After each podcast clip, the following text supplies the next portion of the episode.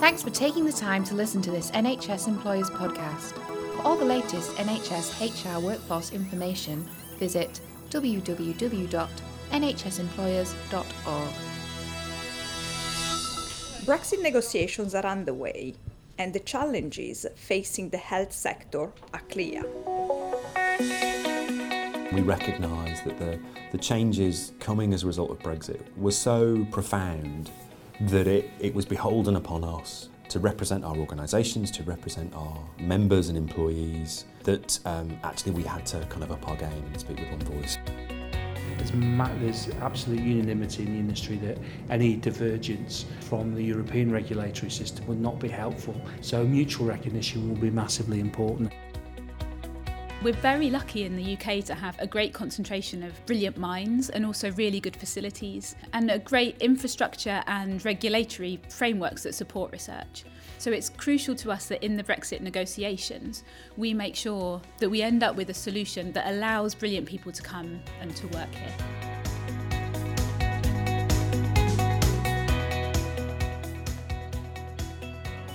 Hello, I am Elisabetta Zanon from the NHS European Office and in this podcast we will be speaking with two new alliances working to represent the interest of the health and care sector. Richard Phillips of the Association of British Healthcare Industries tell us about the expectations of the medical devices sector. And with UK participation in European research frameworks at stake, we hear from the Wellcome Trust about concerns over future collaboration in European research projects. But we will start with the Cavendish Coalition, formed in the aftermath of the EU referendum to represent workforce interests. Kate Link spoke to Danny Mortimer, Chief Executive of NHS Employer and co convenor of the coalition and started by asking him about the difference the coalition is making to the way the sector is presenting its case. We're speaking with one voice. I think perhaps in the past, the sector in its broadest sense, social care and health, hasn't managed to, to do that. I think the second thing is we've, we've set a set of shared priorities. And I think the really important thing is that those are priorities that kind of stretch across the four countries um, that stretch across both the private and statutory and charitable provision of, of services. Um, it's a really broad and deep coalition, but actually we've, we've got a very clear set of joint priorities. And the third thing is that we've, we've commissioned joint work. We're working together to develop uh, policy statements um, that we've already uh, used um, as evidence uh, for the various parliamentary inquiries there have been into, into Brexit uh, both in the House of Commons and the House of Lords. Uh, but we're also commissioning other work. Um, and I think we always anticipated that the government would ask uh, the Migration Advisory Committee to look at immigration policy in particular. Uh, and we've been working for a long time now to make sure that we can have a jointly commissioned uh, piece of work, piece of evidence that informs what we say to MAC about what our sector will need uh, going forward. Danny, now the Brexit Health Alliance has been launched recently, uh, can you tell us how it differs from the Cavendish Coalition? How are the two alliances different and how do you envisage them working together? Our focus in the Cavendish Coalition has always been about workforce. It's about the, it's about the kind of several million people who work uh, in social care and health um, across the United Kingdom. We, uh, yes, we're interested in the staff who work in research, but we, we don't have a, a, a kind of focus on the whole kind of research infrastructure. We, we don't have a focus on pharmaceuticals and technology.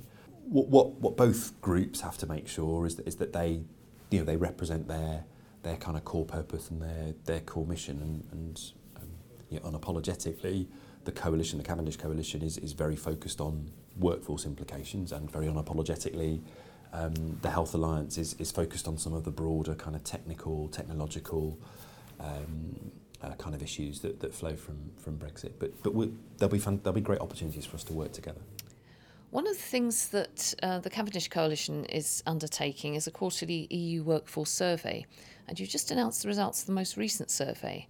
Can you give us an insight into what it's showing? What the surveys are showing is that I think there's a, there's a, a decreasing willingness from employers to go and recruit in, in Europe. And I think that's because they, they still don't, they can't sufficiently address the questions around certainty for potential applicants. And, and that's, whilst we're further forward than we were, we still haven't finished that conversation, that agreement with the EU 27 about the certainty that we all want for their citizens when we leave the European Union.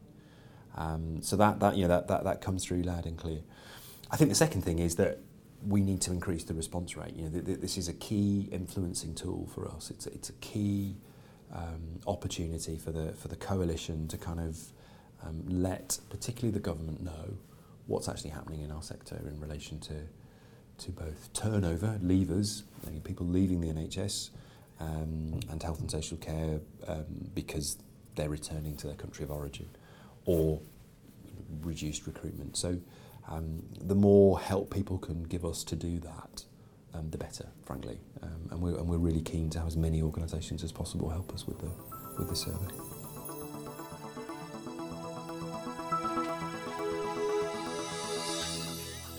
If you'd like to find out more about the work of the Cavendish Coalition, you can visit www.nhsemployers.org slash Cavendish Coalition. Now, one of the main areas at risk post Brexit is continued UK participation in UK health research projects. Sarah Cullen visited the Wellcome Trust to discuss the implications for UK researchers. I've come here to London today to meet with Beth Thompson from the Wellcome Trust. She's the, uh, one of their senior policy managers. And I've come to talk to her about Brexit and the implications for medical or health research. There are three main areas that we're focused on in terms of the impact that Brexit will have on medical research. People and migration is clearly a key issue within the Brexit debate, and it's vital for research that researchers can collaborate and that we can attract brilliant scientists wherever they're from into the UK. So it's crucial to us that in the Brexit negotiations, we make sure um, that we end up with a solution that allows brilliant people to come and to work here. In terms of regulation, at the moment in the UK, we have some law that flows from the EU, things like the clinical trials regulation and on data privacy, but we also have law that stems from the UK on things like the use of embryos in research. And we're actually very fortunate in the UK that we've worked out a very pragmatic proportionate approach to regulation that enables us to do fantastic medical research that is really groundbreaking. Following Brexit, we'll need to think really carefully about how we align our regulatory frameworks with the EU. Fragmentation of um, of the rules under which research is conducted, so whether it's for clinical trials or whether it's in data privacy, might make it harder for researchers to to undertake their studies. So a researcher who wants to conduct a clinical trial would have to may have to comply with one set of rules in the UK and one set of rules um, if they're also running parts of the trial in the EU. This could make it really cumbersome and very bureaucratic, and that might add time and challenge. And we think it's really important that researchers in the UK can stick with a similar set of rules that they're um, it, in the EU, so that we have just one one legal framework that researchers can use um, for their clinical trials. In terms of research funding, at the moment, researchers in the UK do really well out of the EU research funding streams. We need to think really carefully as the UK about how we make sure that we don't lose that supply of funding following Brexit. Um, and we'll work with the government to look at ways that they can do that. EU funding is important for the money itself, but it's also really important because it promotes collaboration between researchers and it's also um, highly prestigious. So it brings a lot to the UK aside from just the financial the financial implications. So we would want the government to consider alternatives to EU funding if we need to that also have that prestige associated with them and promote the international collaboration that's really vital for global science. And do you think there are some opportunities coming from Brexit? It's good to see that the government are capitalising on the opportunity of Brexit to think strategically about the life sciences sector and how they can promote it. There will be some things that specifically relate to Brexit um, that we might opportunities that we might be able to pick up, but there may um, there may also be opportunities that we, we could have taken up before Brexit um, that now there's more momentum to do so. So it's really important that the government uses the whole suite of tools available to it to promote life sciences research. In regulation, we think there may be some opportunities following Brexit to make sure that the UK law works optimally. We don't want to um, affect patient safety in something like clinical trials, but there might be ways to maintain patient safety while facilitating a more flexible, pragmatic framework that, re- that works more simply than the current clinical trials rules.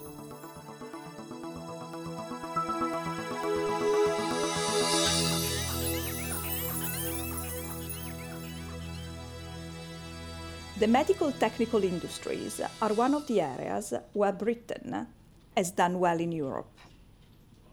But with uncertainty over the future regulatory framework for the sector, I spoke to Richard Phillips at the Association of British Healthcare Industries and asked him about their approach to Brexit and where opportunities may lie in the future. we took the view from sort of day one, so from the 24th of June, 24th of June, what we would do is really try and look at the uh, the positives and the opportunities on the assumption we were going to leave.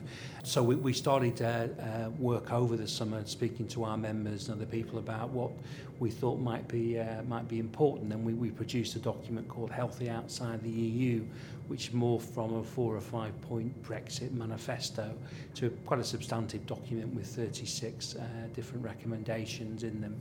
It's broadly around uh, five themes. Some of them are generic Uh, there, there's, a, there's a theme about access to trade, uh, the free, being able to move goods around. Many goods that are manufactured in the UK, virtually all goods that are manufactured in the UK, rely at least in part on ingredients and raw materials that are sourced from other countries. Um, and they're then moved around at various places of their process, uh, manufacturing, sterilisation and distribution. So it's not uncommon for a, a British-made product uh, to have touched half a dozen other jurisdictions Uh, for example, the, um, the, the biggest supplier of needles and, and tubes for blood collection manufactures uh, very, very high volumes in Plymouth. Um, product, product, the, the, the raw materials are sourced from multiple jurisdictions and once the products are, are manufactured and sterilised, they're sent by road to Belgium where they're distributed throughout Europe, including back into the UK. So uh, it's important that we keep those aspects in mind. So if it becomes difficult to move things around jurisdictions, that's likely to be a problem. There's, there's absolute unanimity in the industry that any divergence uh, from the European regulatory system would not be helpful. It, it's quite straightforward. If you if we have a sovereign um, regulatory system for market approval of medical devices that has no utility in other jurisdictions. It's just another hurdle, it's just another um, regulatory barrier that people have to get through. So mutual recognition will be massively important and if we can do that, um, the CE mark, for example, is recognised in multiple jurisdictions uh, around the world. If we can have some form of uh, mutual recognition, then um, the UK, I think, can um, actually maintain its uh, uh, priority as a market. But also, there are, there, there are opportunities for us if um, we should all be very proud of the uh, our regulator, the Medicines and Healthcare Products Regulatory Authority. They are regarded by just about everybody as the preeminent um, regulator in med medical devices, certainly anywhere in the world. Uh, notified bodies, people like BSI or world-class organisations, people like to do their do their regulatory work in the UK. So I think if we're fleet-footed, if we continue that offer, um, and we have access to a good local market, uh, then um, then I think the UK has an opportunity there to attract uh, investment in.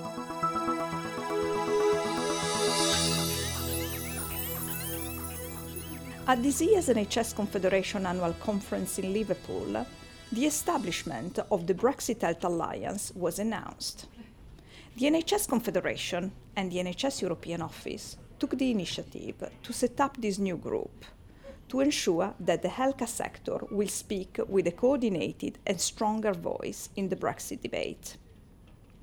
Sarah Cullen asked Sir Hugh Taylor, former permanent secretary at the Department of Health and co chair of the Brexit Health Alliance, about the purpose of the alliance and how it will ensure that the wider health sector concerns are heard by government. We brought the Brexit Health Alliance together because we want to um, support the process of thinking through the implications of the proposal to leave the European Union from a health perspective. And we're bringing together organisations representing the people who use our health services, the patients, the families, other service users, uh, organisations that provide health services, uh, who uh, commission and pay for them, and organisations who, who support the system, whether it's in industry or research or other key areas like that. And we're bringing together an alliance of those people uh, to help uh, our government and European Union too to think through the implications of Brexit. And what are the main, main areas of work for the, this new alliance? We're focusing uh, in this alliance primarily on areas such as research and innovation, on population health more generally, about reciprocal healthcare arrangements uh, affecting uh, people both UK uh, citizens and citizens of the European Union. Um, and, uh, if you like, the wider regulatory uh, system which governs so much of the way healthcare is provided both in this country and in Europe. And what do you think will be amongst the first priorities of this uh, new alliance? Well, I think a key priority is to ensure that the UK government has got some clear evidence and briefing as it moves into its discussions uh, uh, on on Brexit. Um, I think very high on the agenda is the need to ensure that the UK, its patients in particular, continue to benefit from the kind of collaboration and cooperation that we've experienced uh, in Europe on health research in particular, but also uh, re- regulation as well, which protects so much of uh, the services that we provide.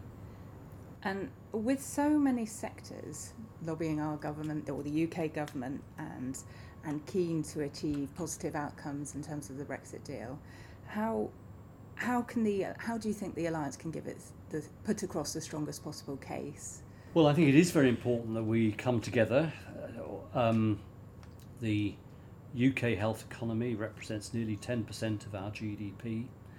Uh, healthcare affects the lives of every citizen in this country and in Europe. Um, uh, that's been run in a very interconnected way with Europe uh, uh, over the last 40 years. And although much of the arrangements in our country are self determining, there are now significant areas across Europe where they come together. So I think health is something we all live with and understand. And I think I hope we don't need to stress this as a priority to government, uh, but clearly we do need to be persuaded ourselves and assured and to be able to assure the public that the government is thinking through the implications of Brexit for health in the UK. Now that negotiations are finally underway, the NHS European Office will be monitoring developments closely and will bring you insights into the key developments that may affect the health and care sector. To keep up to date with the issues, subscribe to our Brexit Bulletin. Visit our web resources at www.nhsconfed.org slash NHS and Brexit and follow us on Twitter at nhsconfed underscore EU. Until next time, I am Elisabetta Zanon from the NHS European Office and thank you for listening.